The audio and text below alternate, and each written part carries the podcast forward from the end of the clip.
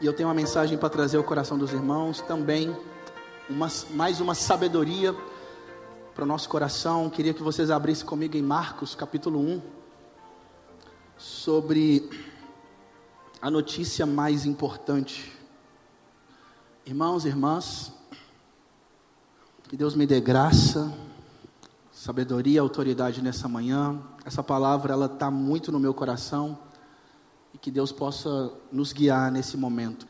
Antes de eu falar, explicar, a gente está numa série aqui na igreja sobre sabedoria para o novo ano. Então, o Pipe, nos últimos domingos trouxe aqui sobre o temor a Deus, sobre amizade, sobre tempo. Domingo passado eu preguei sobre o tempo à noite, no culto da noite, ele pregou os 3 da manhã. E eu vou continuar dentro dessa série, dentro de uma sabedoria, mas hoje eu não vou trabalhar em cima de Eclesiastes e nem de Provérbios, mas é uma sabedoria de fato vinda do próprio Jesus, no sentido das palavras dele, como Deus encarnado, algumas coisas que Jesus trouxe ao nosso coração. E eu queria começar dentro da ideia sobre como nós temos vivido, como que está a nossa sociedade, que mundo que nós estamos vivendo. Quantas notícias, quantas informações. E dentro desse mundo, dentro de um conceito sociológico talvez, a gente pode dizer, alguns falam do termo pós-modernidade, que a gente está num mundo pós-moderno. Algumas pessoas não gostam de trabalhar muito a partir desse entendimento de pós-modernidade, dessa nomenclatura, mas não importa aqui no ponto. Uma coisa eu quero dizer para vocês, que nós temos vivido dias tão difíceis, e eu quero apresentar 3 grandes desafios que nós, como cristãos, temos para viver, e o que a sabedoria de Jesus, o que a sabedoria do alto, do próprio Deus, tem para trazer ao nosso coração clareza sobre como desvencilhar, ou como lidar, ou como enfrentar todos esses desafios que temos vivido.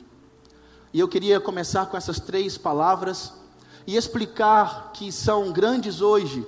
O mundo que nós vivemos, eu vejo, na minha concepção, ele passa muito por esses 3 tópicos, por esses 3 grandes desafios que nós enfrentamos no cristianismo. E a primeira palavra aí é pluralização. Nós vivemos no mundo plural, e essa pluralidade, ela está ligada muito à questão de termos várias ideologias, várias crenças, várias cosmovisões. Então nós temos pessoas com ideias totalmente diferentes umas das outras, e dando um exemplo aqui de um mundo plural, é a ideia da gente entrar num shopping center, e a gente entra num shopping, e quando nós chegamos no shopping, a gente entra ali na praça alimentação, e na praça alimentação, a gente vai ali, e vamos dizer que a gente está com a nossa família, com a minha esposa, com os filhos. E aí a gente está ali, e quando a gente entra, aquele vão todo redondo, talvez muitos shoppings são assim, o que a gente vê ali? Muitos tipos de comidas diferentes. A gente tem a comida asiática, nós temos a comida americana, nós temos os hambúrgueres, o KFC, nós temos vários ali, o macarrão. E aí muitas vezes, eu falo porque às vezes a gente está no shopping com a minha esposa, e a minha esposa ama espoleto. É quase que certo que eu sei que ela vai no espoleto. E aí a gente vai ali, e eu não vou falar onde que eu vou não, entendeu? Mas eu vou também nos outros lugares lá, entendeu? Nos fast food da vida, e a gente tem gostos diferentes, e nesse mundo plural é essa ideia de nós estarmos num ambiente com... Você tem coisas diferentes para escolher, um gosta de uma coisa, outro gosta de outra... Mas isso também diz respeito às cosmovisões, à maneira como nós pensamos a vida, e nós temos gosto para tudo, e dentro desse mundo plural, tem tantas ideias, cosmovisões, crenças, totalmente diferentes umas das outras. E dentro desse mundo plural, estamos num mundo que é plural, que cada um tem ideias muito distantes umas das outras, gostos diferentes, mas também nós temos um outro desafio, que é a privatização. E o que seria a privatização?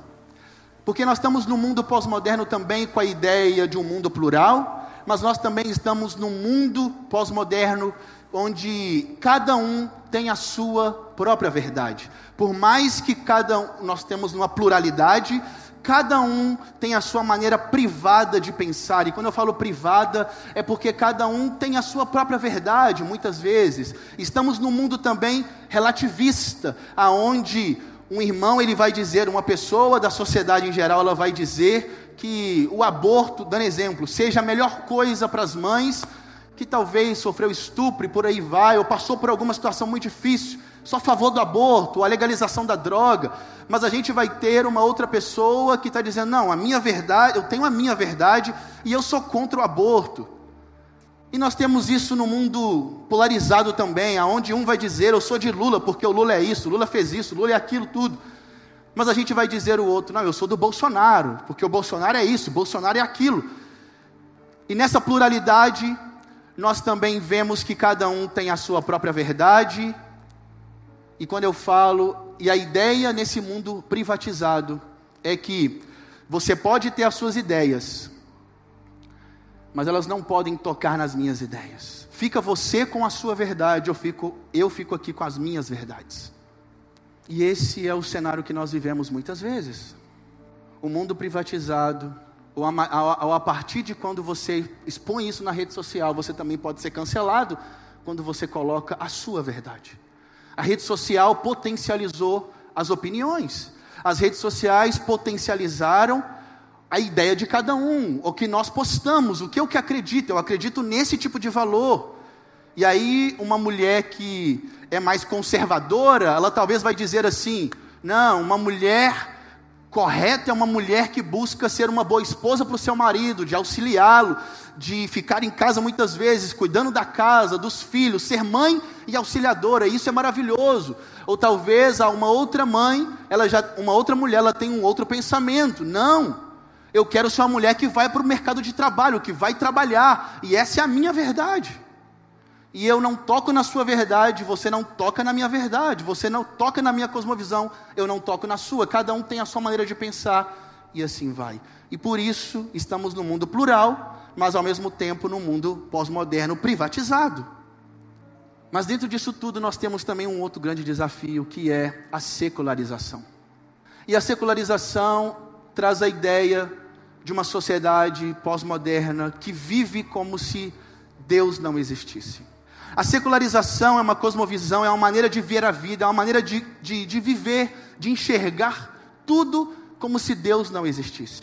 E a gente pode ver isso, por exemplo, nos filmes da Marvel, por exemplo, da DC, a gente pode ver isso nas histórias que a gente escuta hoje, tudo na mídia, nos filmes, dando esse exemplo da mídia em si, é colocado como se não houvesse Deus. Existem super-heróis, existe pais de família, existe todo tipo de pessoa, mas não existe alguém por trás de toda a história, não existe um criador, não existe Deus nesse projeto de vida das pessoas. E no mundo secular, e essa secularização é essa ideia de viver sem Deus. Deus não faz parte da nossa história. Tira Deus de cena, nós não precisamos desse Deus para viver. Só que o interessante é que todos esses três pontos, eles entraram dentro da igreja de maneira muito exagerada. A ideia da pluralização, aonde nós temos igrejas que centralizam Jesus, mas nós temos igrejas que centralizam você ganhar muito dinheiro e ser uma pessoa de sucesso profissional, e por aí vai. Mas também nós estamos dentro da igreja numa proposta privatizada, onde muitas vezes eu tenho a minha verdade, eu tenho a minha crença, e você não se envolve, deixa eu pensar no que eu acredito, e como que eu acredito a Bíblia? Para mim, a Bíblia é um conjunto de regras, então eu preciso seguir exatamente como está aqui, porque se eu fizer do jeito que está aqui, eu vou para o céu. E tem pessoas que vivem essa verdade de uma proposta legalista, e essa é a verdade dessa pessoa. Mas existe outro tipo de cristão, que para ele, a verdade dele é que existe uma graça, que nós chamamos, de esses teólogos da hipergraça, que traz a ideia o seguinte, que eu entendi aqui que Jesus já pagou o preço pelos meus pecados, se Ele pagou o preço, então eu posso viver à vontade, eu posso viver de forma liberal, eu posso pecar à vontade, porque a conta já foi paga na cruz do Calvário, então eu não preciso me preocupar com essas coisas, então eu não preciso viver conseguindo as regras todas, eu posso pecar à vontade, porque esse Deus já me perdoou, e está tudo de boa. E existem pessoas com essas verdades. Então nós temos no mundo que existe essa privatização também. E o terceiro ponto da secularização, que isso dói muito também, que são cristãos que passam a semana inteira como se Deus não tivesse na sua vida. Pessoas que se dizem cristãs, mas elas vivem a semana inteira como se não tem problema viver, eu quero simplesmente viver a vida. Deus não faz parte da minha agenda, Deus não faz parte, mas eu lembro de Deus quando eu junto a minha família para ir no culto de domingo. E ser um cristão com essa cultura, com essa proposta secular, é ser esse cristão que vive o cristianismo sem Deus. E nós temos hoje muitos cristãos que Deus não faz parte da caminhada dele. E esse é o cenário que eu quero apresentar para vocês, de alguns pontos, de alguns desafios que eu vejo que nós temos enfrentado nos dias de hoje. E seja fora da igreja, no mundo fora da igreja, com pessoas não cristãs, mas também dentro da igreja com pessoas cristãs, que se dizem cristãs. E nós temos esse mundo pós-moderno, talvez apresenta esse cenário para nós, para mim e para você. E eu queria pegar aqui uma frase de um sociólogo chamado Zygmunt Bauman, e ele vai dizer nessa frase isso: a sociedade, ela vive a partir de si mesmo, e não do coletivo. E ela também vive à procura do consumo, no caso, os desejos.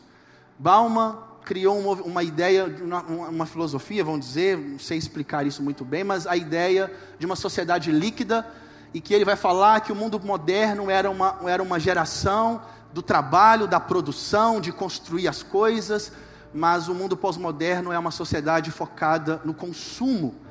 E essa geração pós-moderna, ela está muito focada em viver para os seus próprios desejos, em viver o que eu tenho de desejo, eu quero então realizá-lo. O importante é ser feliz, o importante é viver para a minha vida, e não para o coletivo, não viver para o outro, no sentido, nessa proposta coletiva. E aí, pensando nisso tudo, irmãos, eu falei, gente, a gente tem um grande desafio. E sim, nós temos uma geração individualista, uma geração narcisista que olha sempre para si próprio. E isso eu falo porque nós também estamos buscando combater isso. Todos nós que estamos em Cristo. De todos os dias querer perder para o Senhor Jesus. E dentro de um mundo que se encontra do jeito que se encontra, com tantos frutos da queda do pecado, eu vejo que existem muitas vozes à nossa volta. Existem esses dilemas da internet, os dilemas das relações que nós temos com nossos parentes. Estamos no ano de eleição, e talvez vai ser um ano de brigas entre os familiares do Lula, do Bolsonaro, do Moro, e por aí vai. E essa é a verdade, tem que ser desse jeito, e a gente faz o que tiver que fazer. Mas dentro disso tudo, irmãos, qual é a sabedoria de Jesus para nós, no mundo desse? O que o cristianismo, o que as escrituras traz para nós? O que nós que amamos o Senhor, como podemos enxergar a sociedade do jeito que está, cada um com as suas verdades, cada um tendo opiniões fortes, e às vezes sendo cancelado por essas opiniões? Então, como que o cristianismo, como eu sendo um cristão, eu estou nesse mundo, como eu vou me portar? E as palavras de Jesus veio como um bálsamo ao meu coração.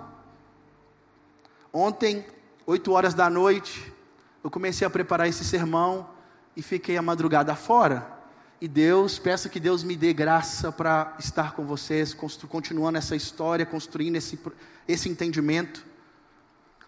E em cima do livro de Marcos, o capítulo 1, versículo 1, o texto vai dizer que o princípio do Evangelho de Jesus Cristo, o Filho de Deus. Princípio do Evangelho de Jesus Cristo, o Filho de Deus. O versículo 1, agora pula para o versículo próximo aí, eu queria que você pulasse lá para o 14 e o 15. E lá vai dizer assim: depois que João Batista foi preso, Jesus foi para a Galileia, proclamando as boas novas de Deus. O tempo é chegado, dizia ele, o reino de Deus está próximo, arrependam-se e creiam nas boas novas. No mundo de caos, no mundo de tanta informação, no mundo secular, no mundo de privatizações, de tantas ideias, o que eu vejo é que, ainda assim, existe a única verdade. No mundo plural, irmãos, a gente precisa entender que existe uma pluralidade de ideias, existe uma pluralidade de crenças e de ideologias, e a sociedade está cheia dela, mas ao mesmo tempo, o Evangelho, ele apresenta para nós, Marcos aqui começa dizendo o princípio. Como que Marcos começa? Dizendo o princípio do Evangelho de Jesus Cristo. E quando nós entendemos sobre esse Evangelho, e nós que somos cristãos, que Evangelho é esse? Que Evangelho, que mensagem é essa? Qual que é a mensagem que precisa estar gritando, latente, fixa dentro do meu coração? Diante de tantas vozes, de tantas informações, Marcos começa o seu livro dizendo sobre o princípio da boa notícia, e Evangelho traz essa ideia de uma boa notícia, e Jesus estar aqui dizendo, olha, existe uma boa notícia de Jesus Cristo para todos nós, e no versículo 14 e 15 está dizendo, que chegou um momento onde Jesus foi para Galileia, e ele começou a proclamar essa boa notícia. Ele começou a proclamar essa boa notícia para todas as pessoas, e talvez, não como hoje, mas naquela época, existia talvez muitas ideias de como o Messias chegaria, quantas ideias de muitos que esperavam o Messias, mas talvez outros que não, mas aí Jesus vem, para os judeus primeiramente, e ele começa a pregar a boa notícia de Deus. E quando nós olhamos, que notícia é essa? Passa para mim, por gentileza. E eu peguei uma frase do Keller, do livro Igreja Centrada, e o Keller vai dizer, que evangelho é esse? E aí eu gostei muito dessa frase, porque ele vai dizer, o evangelho é a notícia mais importante, acerca do assunto mais urgente, direcionado às pessoas mais carentes. O evangelho, a boa notícia de Deus. O que Jesus veio? Irmão, Jesus não veio para trazer sabedoria num aspecto para a gente ter boas famílias. Esse não é o aspecto principal de Jesus. Jesus não veio primariamente. O propósito principal de Jesus em trazer para nós a mensagem do Evangelho não foi para a gente melhorar as nossas vidas financeiras. O propósito principal da mensagem do Evangelho não é para que eu possa agora, não, agora eu vou começar a ser feliz porque eu estou com Jesus.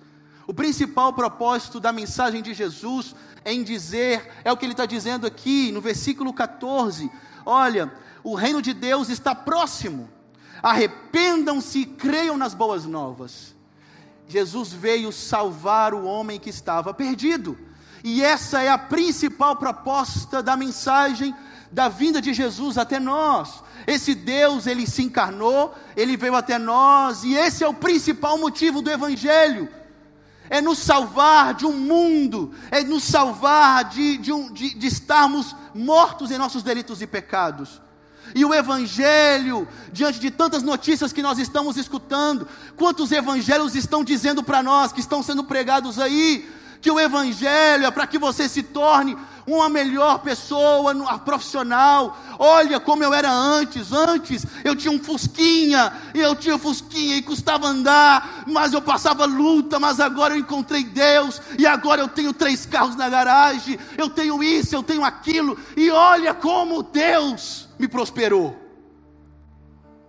Olha, eu tinha uma enfermidade, eu estava enfermo, e essa enfermidade, e aí eu comecei a clamar a Deus, ele me curou, mas essa pessoa baseia o cristianismo apenas em ser curada de uma enfermidade. E eu falo porque tem pessoas, histórias da Bíblia, o leproso é um personagem em Marcos 1, final do Marcos 1, que ele foi curado por Jesus. Jesus pediu para que ele não contasse para ninguém, ele saiu espalhando essa notícia por todos os lugares, ele desobedeceu à direção de Jesus. Muitos estão atrás de um cristianismo, estão atrás de uma mensagem que a gente agora se sinta bem. E se o cara do coach que está bombando no Instagram, no YouTube aí, está trazendo palavras para que você agora acorde 5 da manhã para ouvir a palestra dele e dizer que você é maravilhoso, que você é excepcional, e esse cara coloca a Bíblia dentro do sermão, então ele é crente, ele é maravilhoso. Deixa eu dizer, o principal propósito do Evangelho não é esse. O principal propósito da mensagem.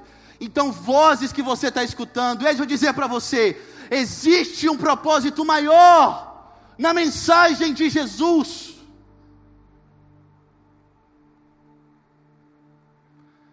O Evangelho é a notícia mais importante, acerca do assunto mais urgente. Qual que é o assunto mais urgente? Nós estávamos perdidos em nossos delitos e pecados, estávamos ou estamos condenados ao inferno. Está todo mundo rindo, indo para o inferno. E nós estamos, tá de boa. E aí eu queria gastar alguns minutinhos. Eu entendi que era tão importante isso nessa manhã. Eu queria trazer uma explicação bem básica, bem simples, sobre o que é o Evangelho. E não é que tipo, não, tem que ser exatamente com tudo, não é isso. Mas eu queria apresentar para você o que é crucial no Evangelho. Por que eu quero reforçar a mensagem do Evangelho? Algo que é tão básico, que é tão claro para todos nós. É porque a gente está cheio de vozes em nossas vidas. A gente está seguindo qualquer vento de doutrina. E eu queria reforçar um pouco mais o que é o Evangelho dentro do nosso coração. Por quê? Porque a partir do Evangelho, a gente consegue ter sabedoria para viver. Mas é a partir do Evangelho. Passa para mim, por gentileza. E o que é o Evangelho, irmãos?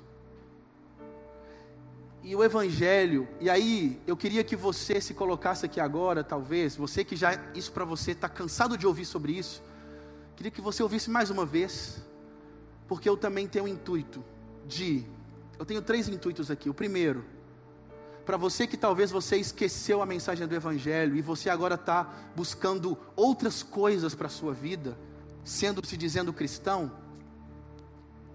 obrigado,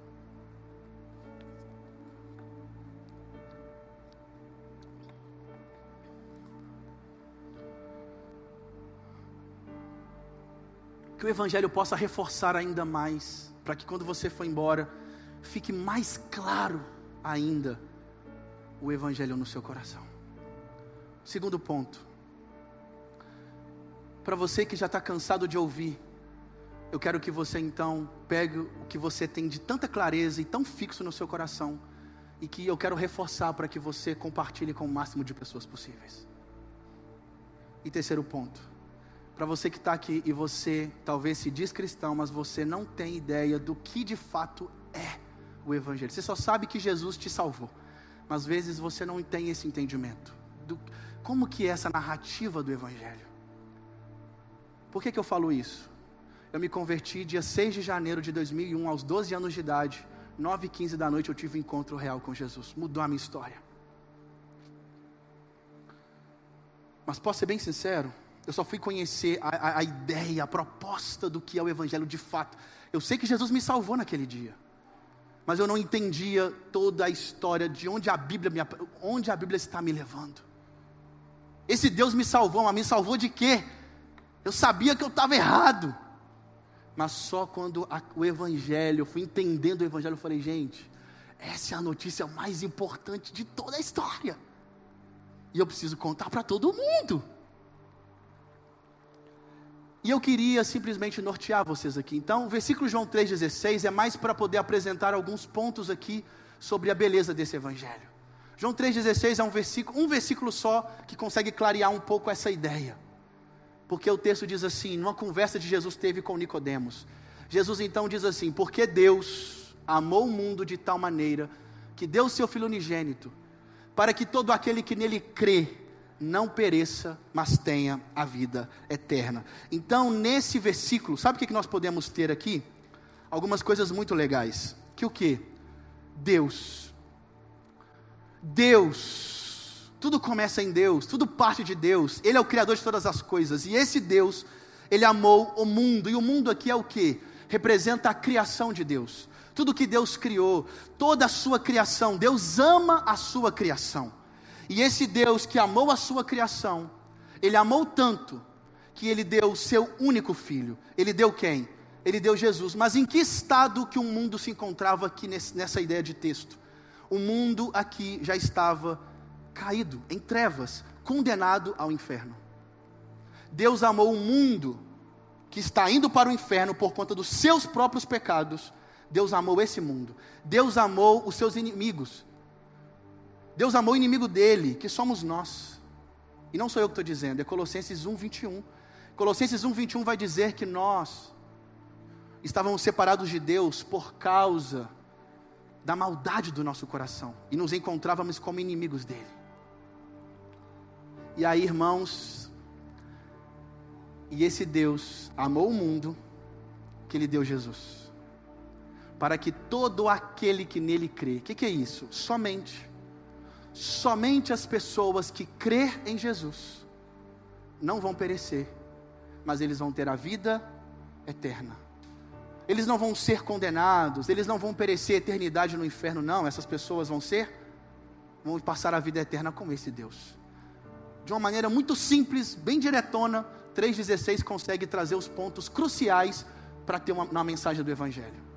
Mas, muitas vezes a gente precisa explicar um pouco mais. E por isso eu queria explicar um pouquinho mais sobre essa narrativa, para a gente apresentar o Evangelho. E eu queria evangelizar vocês nesse momento, para quem sabe você ser evangelizado, para que você evangelize outros lá fora. E aí diz assim, eu vou trazer 4 perguntas, e essas 4 perguntas, elas vão nortear um pouco da nossa conversa. Pode passar.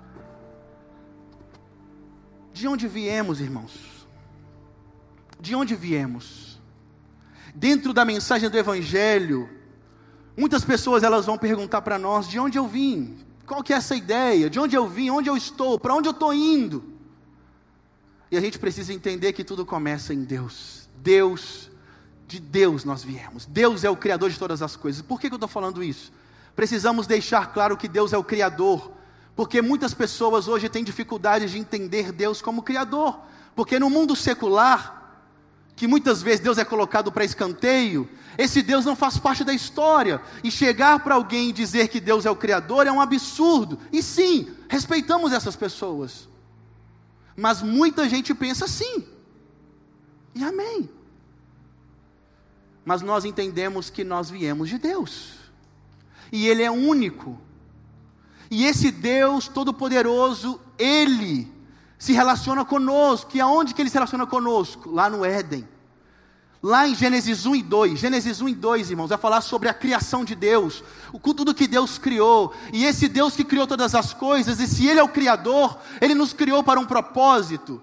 Assim como alguém cria, o cara que criou o celular, ele fez o celular para um propósito, o cara que colocou para ter música no celular para um propósito, ele que criou esse aplicativo talvez, é isso. Deus nos criou, e se Deus nos criou, Ele nos criou para um propósito. Então tudo parte de Deus. Então de onde nós viemos? Viemos de Deus. Ele é o Criador de todas as coisas. Gênesis 1:2 vai apresentar essa proposta, e está nas Escrituras. Diante de tanto caos que a gente puder escutar, que a gente clareie, que fique claro no nosso coração, Deus é o Criador de todas as coisas. Nós viemos desse Deus, e tudo que Deus fez era bom. Deus criou Adão bom. Adão tinha liberdade para escolher, o que nós chamamos às vezes de livre-arbítrio. Adão tinha livre-arbítrio. Deus disse para esse Adão, olha, você pode comer do fruto da árvore de todo o jardim, mas que está no meio do jardim, você não come desse fruto, porque no dia em que ele comer, certamente morrerás. Então esse Deus criou todas as coisas, e no 6º dia criou o homem, fez o homem à sua imagem, à sua semelhança, colocou os seus atributos, não todos, mas muitos dos atributos do próprio Deus em nós. Na viração do dia, Deus se relacionava com Adão. E Adão trabalhava dando nome aos animais, cuidando do jardim. Gênesis 1 e 2. Deus é o Criador, não esqueça disso. Mas por que tudo deu errado? Por que o mundo está secular? Por que tem fome? Por que tem tanta injustiça? Por que tanta coisa errada está acontecendo à nossa volta? Por que tudo deu errado? Que Deus é esse que criou todas as coisas? Mas que Deus é esse agora que estragou, permitiu que tudo estragasse? Aonde, Tiago, que você está falando, onde que deu errado esse negócio todo? Por que está tudo ruim? Por que eu passo por sofrimento? Tiago, por que eu canso? Por que eu tenho depressão? Por que eu estou lidando com todas essas coisas? Por que, Tiago? Por causa do pecado, gente. Romanos 5,18. Paulo vai dizer na carta aos Romanos, por causa de um homem entrou o pecado em toda a humanidade, o pecado original. Após Adão, gente, ninguém mais tem livre-arbítrio. Após Adão, todos estão na condição de escravidão e condenado ao inferno. Todos. O salário do pecado é a morte. Todos pecaram e estão separados, ou carecem da glória de Deus. Estamos carentes do Criador. Estamos órfãos, sem Deus, sem Criador, sem o Pai. E aí, irmãos, por que tudo deu errado? Por causa do pecado. E essa é a condição de morte. Efésios 2:1 vai dizer que nós estávamos mortos espiritualmente. E por causa de quê? Gênesis 6,5 vai dizer que a maldade cresceu no nosso coração. Por causa de quê? Por causa da nossa maldade. Nós somos maus por natureza. Após Adão, após a queda, no caso. E é por isso que tanta coisa ruim está acontecendo. Mas eu não consigo explicar, a gente não consegue desenvolver muitos assuntos aqui, porque eu quero nortear um pouco dessa ideia do Evangelho.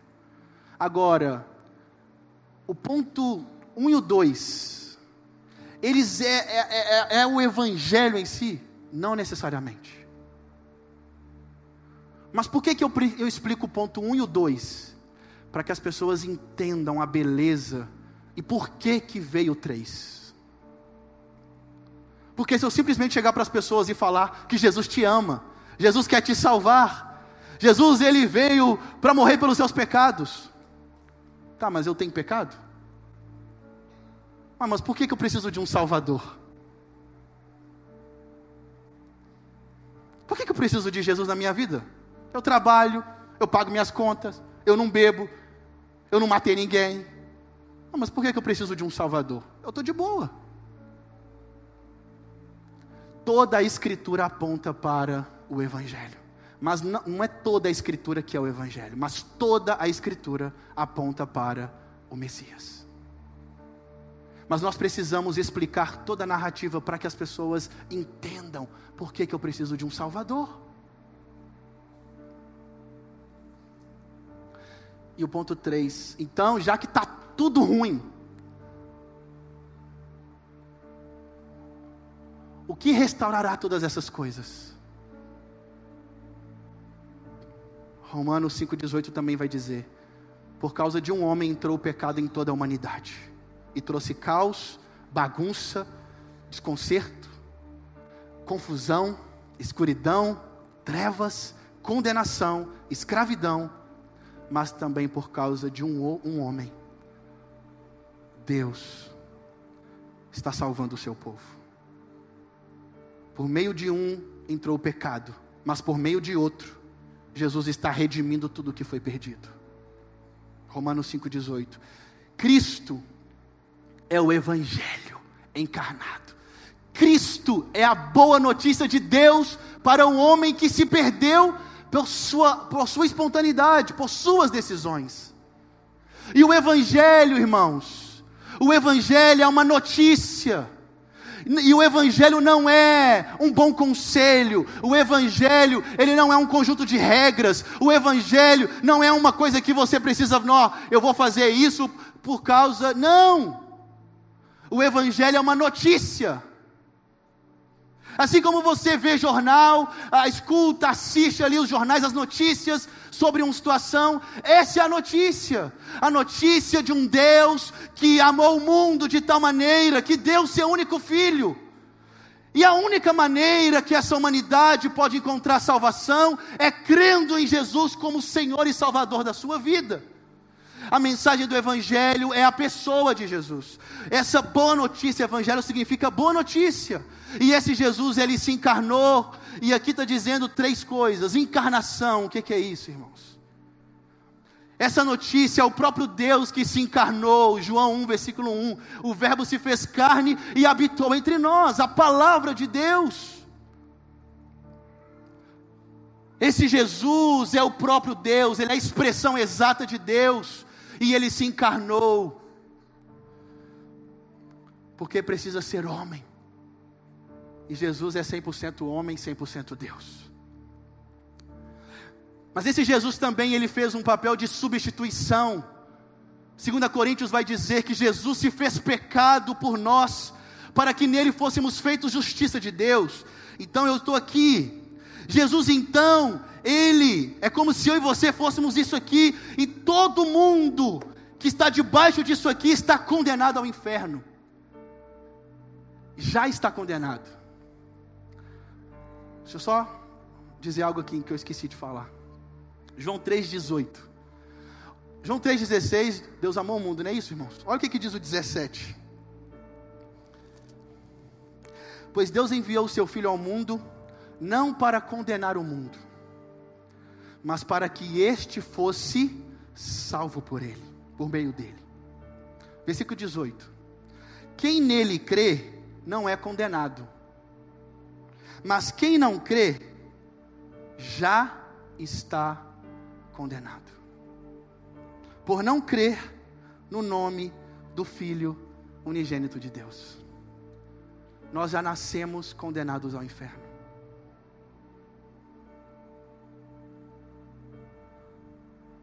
Essa é a notícia urgente, irmãos, que nós estamos perdidos, estou falando sem Cristo. A humanidade precisa de um Salvador. Os meus amigos que não são cristãos precisam de um Salvador. Eu preciso de um Salvador para continuar, esse Jesus que me salvou, mas Ele continua me santificando dia após dia. Eu preciso dEle todos os dias. E para terminar, irmãos, o último ponto, e restauração, desculpa, e esse Jesus, ele não veio apenas para o Deus encarnado, ele não apenas veio pagar o preço pelos nossos pecados, gente, Jesus veio sofrer a ira de Deus, a ira que estava direcionada para toda a humanidade, que se rebelou contra o próprio Deus. Deus então deu Jesus, e Jesus então se coloca no lugar. A cruz do Calvário é o próprio Pai moendo o próprio Filho na cruz. O Filho está sendo moído pelo próprio Pai. A ira do Pai está caindo sobre o seu Filho. E o que acontece? Mas a Bíblia também vai dizer que esse Jesus, Ele também está vindo para restaurar todas as coisas que foram perdidas por conta do pecado. Esse Deus, esse Jesus, Ele está preparando algo eterno para nós. Ele está nos preparando um lugar, e todas as coisas que foram perdidas por conta do pecado, esse Jesus vai restaurar todas as coisas. Mas aqueles que não creem em Cristo, sim, vão para o inferno. E o último ponto, como que posso ser restaurado então? Eu ouvi a notícia de um Deus que ama um mundo que se perdeu, dando o seu único filho. Essa é a notícia. Jesus veio para salvar o homem que estava perdido. Mas o que eu preciso fazer para ser restaurado, para ser salvo por esse homem? Por meio da fé, que no caso é graça e verdade. Romanos capítulo 10, versículo 9 vai dizer que para alguém ser salvo, ele precisa crer com o coração e confessar com a sua boca que Jesus Cristo é o Senhor. Confissão, confissão. O que é o batismo? O batismo é um ato público de fé. O batismo é eu dizer para todo mundo que eu pertenço a Deus. Jesus vai dizer em Marcos 10, se alguém me confessar diante dos homens, eu confessarei diante do meu Pai. E alguém é salvo por fé, mas não só salvo por fé, nós também somos santificados dia após dia por fé. O justo viverá pela fé. Sem fé é impossível agradar a Deus. Então não adianta ser um cristão apenas no dia que você se rendeu a Jesus. O meu cristianismo não pode ser somente baseado em 6 de janeiro de 2001. O meu cristianismo, ele é vivo todos os dias. E esse Cristo, ele reina em mim todos os dias. E eu preciso perder todos os dias para Ele. Por quê? Porque eu estava morto e agora estou vivo. A mensagem do Evangelho não tem a ver, irmãos. A mensagem do Evangelho, ela vai nos ensinar, o Evangelho, essa vida cristã, ela me ensina em como relacionar com dinheiro, ela me ensina em como poder tratar o meu cônjuge, ela me ensina em como devo lidar com o patrão, com os amigos, com o inimigo, sim, mas isso é o resultado do Evangelho nas nossas vidas. Isso não é o Evangelho. O Evangelho é uma notícia. E aí, existe uma frase. Então, esses são 4 pontos, irmãos. 4 perguntas. De onde eu vim? Por que deu errado? O que vai restaurar essas coisas? E como que eu posso ser restaurado? Isso aqui é só um norte. Não significa que tem que ser desse jeito. Mas isso aqui são coisas cruciais. Que as pessoas precisam entender que todos nós estávamos perdidos. Por conta do nosso pecado. E o outro versículo, o outro slide, por gentileza, Carson vai dizer o seguinte: visto que o Evangelho é notícia, no caso a notícia mais importante de todas, ela deve ser anunciada, e é isso que se faz com notícias. É isso que se faz com notícias.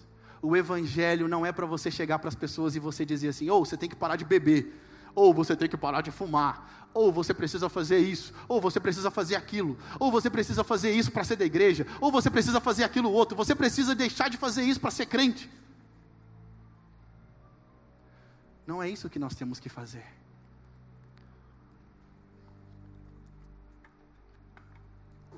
E agora deixa eu contar algo rapidão.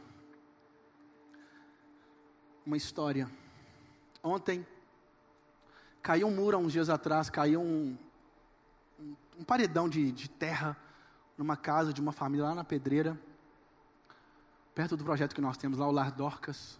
E ontem nós passamos o dia inteiro lá, o Fernando também está aqui, estava lá comigo, alguns amigos da igreja, alguns voluntários também estavam lá conosco. E eu fiquei o dia inteiro com um rapaz que ele não é cristão, e ele começou a me contar a vida dele. Ele tem 23 anos. E esse rapaz, com 12 anos, ele começou a ser espancado pelo seu padrasto. Fugiu de casa, envolveu com drogas, foi preso, ficou anos preso. Aprontou todas, foi morar na rua, perdeu os vínculos com os pais. E ontem nós estávamos juntos. E nessa conversa eu comecei a falar com ele da beleza e comecei a contar um pouco da minha caminhada. Meu pai também aprontou todas, só que meu pai não me bateu, mas ele envolveu com muita coisa errada. Meu pai ficou preso 18 anos em toda essa minha vida. Minha mãe trabalhava o dia inteiro, mas aos 12 anos aquele rapaz fugiu de casa de tanto apanhar por problemas familiares. Aos 12 anos Jesus me encontrou.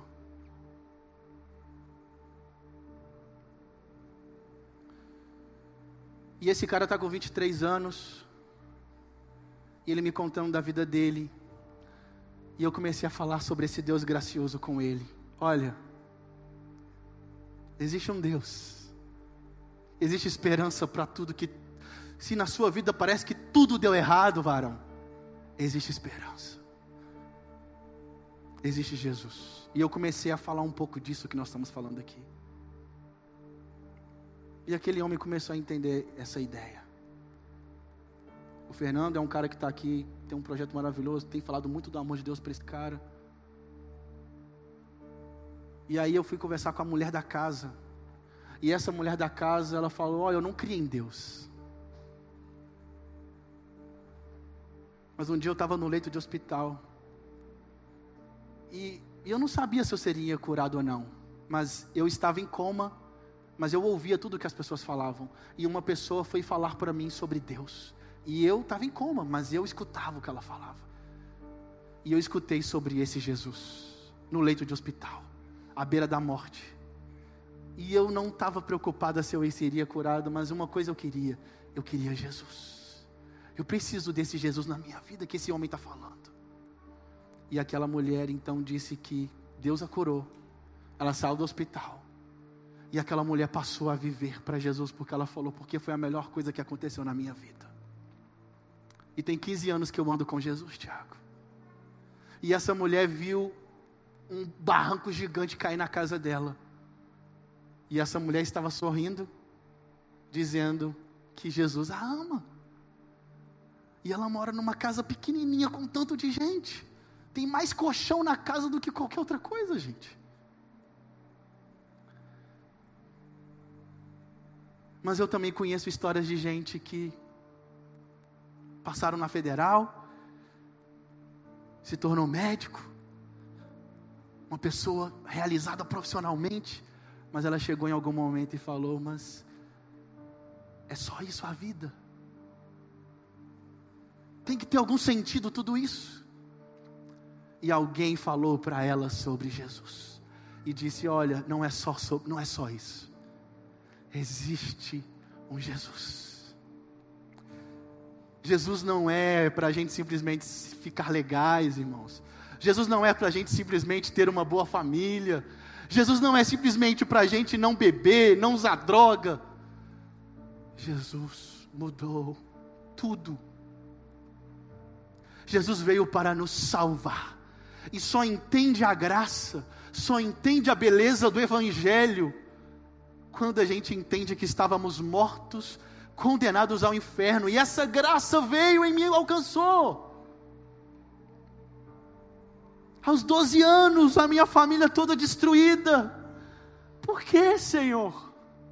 Aos 12 anos, esse Jesus veio. E enquanto eu preparava a mensagem essa madrugada, eu comecei a chorar. E eu falei: Senhor, obrigado. Porque foi presente. Que presente é esse que o Senhor me deu? E esse é o presente. Eu quero falar do Senhor para minha filha de 1 ano e 5 meses, o máximo que eu puder.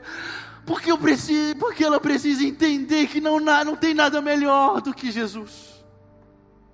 Eu preciso contar para o meu colega que joga futebol comigo que ele precisa de Jesus.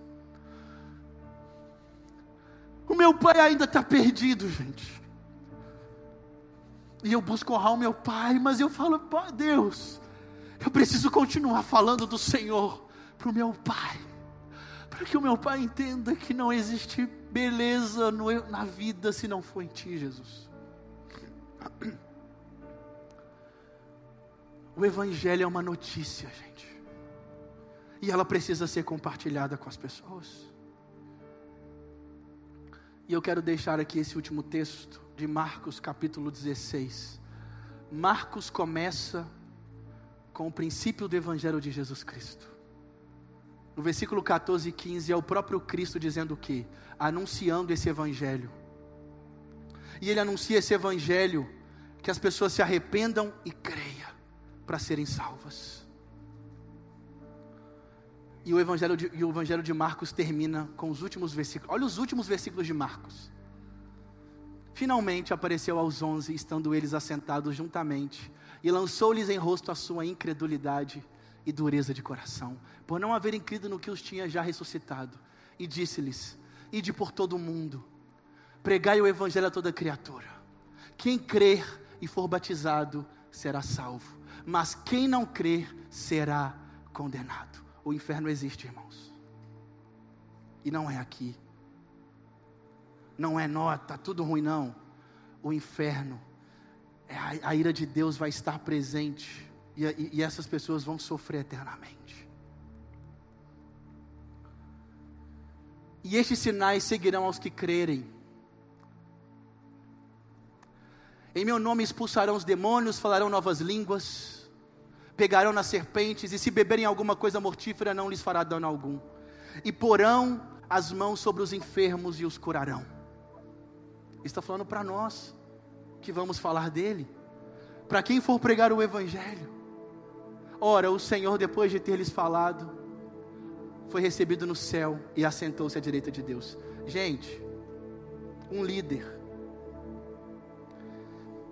As últimas palavras, talvez sejam palavras mais importantes. Olha, se você esqueceu de tudo, não esqueça disso. Jesus, antes de subir aos céus, ele disse: vão e pregue o evangelho a toda criatura. E eles, tendo partido, pregaram por todas as partes, cooperando com eles o Senhor, e confirmando a palavra com os sinais que se seguiram. Deixa eu dizer algo, irmãos.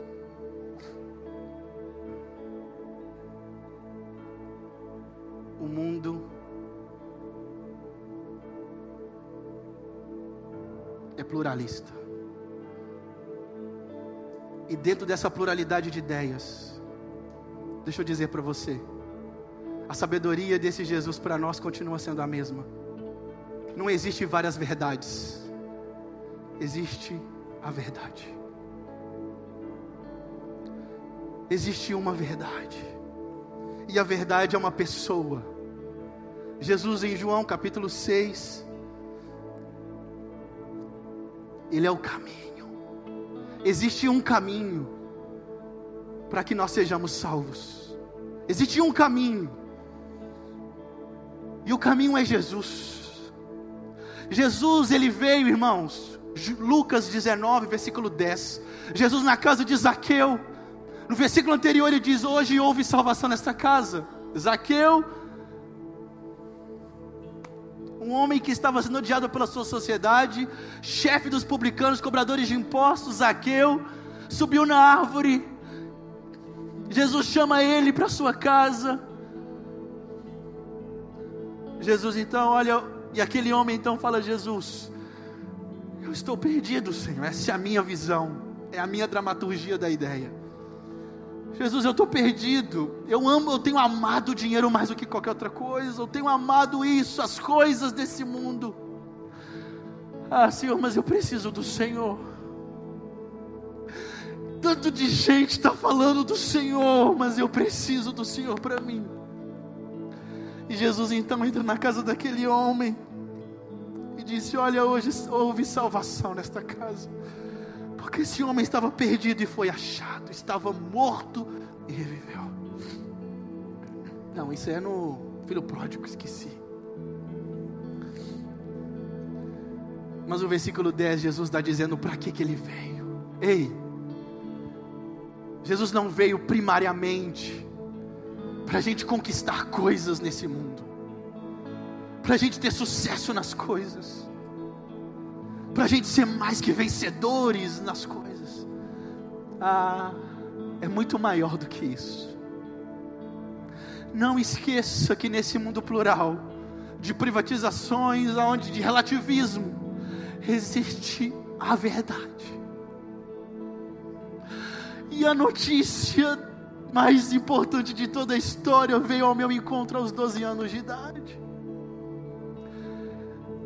Eu ouvi Romanos 10:17 ou 10:13, desculpa. Todo aquele que invocar o nome do Senhor será salvo. Mas como invocarão de quem não creram? E como crerão de quem nada ouviram? E o 17, porque a fé vem por ouvir, e ouvir a palavra de Deus. Jesus na casa de Zaqueu, ele disse: eu vim salvar o que estava perdido. Eu vim salvar o que estava perdido. Eu vim salvar aquele que está amando a si próprio mais do que qualquer outra coisa. Eu vim salvar aquele que já não tem mais esperança no amanhã. Eu vim salvar aquele que entendeu eu estou carente de Deus e eu preciso desse Deus na minha vida, porque Jesus é Salvador. Mas para Ele ser o nosso Salvador, a gente primeiro precisa reconhecer: eu estou perdido, Senhor, vem me salvar. Para que a gente precise de um Senhor da nossa vida, a gente primeiro precisa reconhecer: Jesus, eu não consigo governar a minha própria vida, seja o Senhor da minha vida. Me ensina, Senhor, me ensina a viver como convém. As palavras do Senhor em Mateus 7: aquele que ouve e pratica as minhas palavras, esse é aquele que constrói a sua casa sobre a rocha. E nós estamos num mundo de areias, e que qualquer lugar, em qualquer sofisma, qualquer ideia, qualquer ideologia, é construir a casa sobre ideologias erradas. Mas nós precisamos construir a nossa casa sobre a rocha. Se você está aqui e você se perdeu nesse mundo com todas as outras ideias, ei, volte para o Senhor, volte para Ele. Se você se perdeu com tanta informação, com tantos desejos, nesse mundo plural de tantas ideias, se você está aí na sua vida e você tem amado tantas outras coisas, deixa eu dizer para você: o Evangelho continua sendo a mensagem mais importante. Se render a Ele continua a ser a beleza da vida. Volte.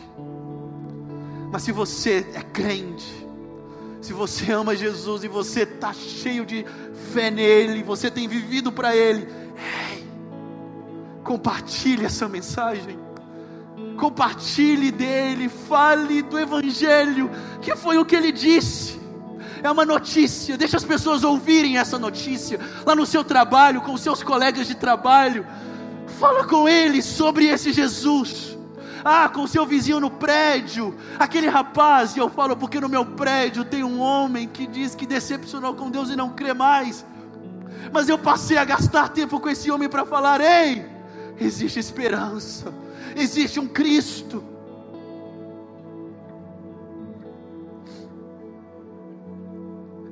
Que a gente volte a ser, irmãos, que a gente fale, que a gente abra a nossa boca, que a gente se expresse. A maneira que as pessoas vão poder conhecer esse Deus, mas não é nosso papel converter ninguém, mas nós podemos persuadi-las em explicar, mostrar mais e mais claro, para que, quem sabe, ela se renda ao Senhor. E eu termino aqui com a última frase. Nós vamos cantar. Vai dar certo. Uma frase de um amigo meu, um amigo precioso. Ele diz assim: os evangelizados evangelizam. Ele falou isso há um tempão atrás e eu guardei isso. Quem foi evangelizado, quem entende o que essa mensagem causou em si próprio, quem entendeu aonde estava, que estava perdido e foi achado por conta desse evangelho que nos encontrou. A gente precisa falar. Numa sociedade egoísta, que só pensa em si próprio, que a gente queira ser coletivo, que a gente queira olhar para o lado, e que a gente queira apresentar. E eu digo, eu entro nas favelas hoje, eu amo favela demais, e cada casa que eu entro, que legal, o cara começou a trabalhar, que legal ver os projetos sociais, de futebol, de artes marciais, que legal, as pessoas estão ali, deixando de usar droga por causa de projetos, que legal, aquele cara começou a ganhar dinheiro fazendo um curso profissionalizante com a gente, que legal. Mas aqui qualquer ser humano mais carece. A dona Maria tem 5 filhos, diarista, chega em casa cansada, o que ela mais precisa é do Salvador. O que a Dona Maria mais precisa, e não é que a gente não vai fazer o social, mas é porque o que um pobre ou um rico mais precisam é dele. A sabedoria para 2022 é também falar dele. Fica de pé no seu lugar.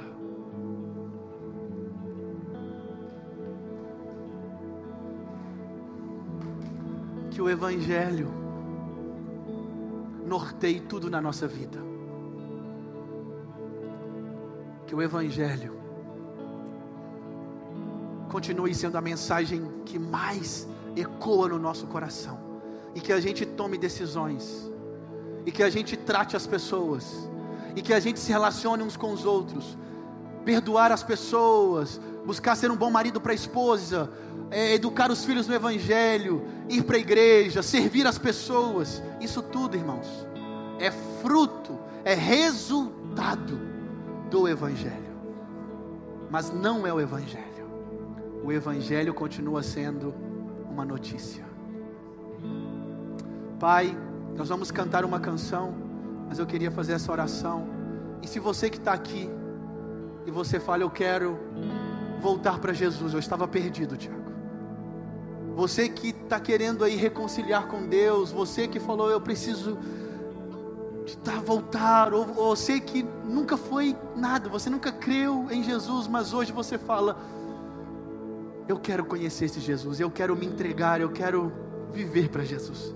Eu queria que no final do culto você me procurasse aqui no final, que eu quero orar com você para a gente caminhar junto. Nós vamos cantar uma canção. Pai, eu quero te agradecer nessa manhã por essa mensagem. Ah, Senhor, obrigado, Senhor.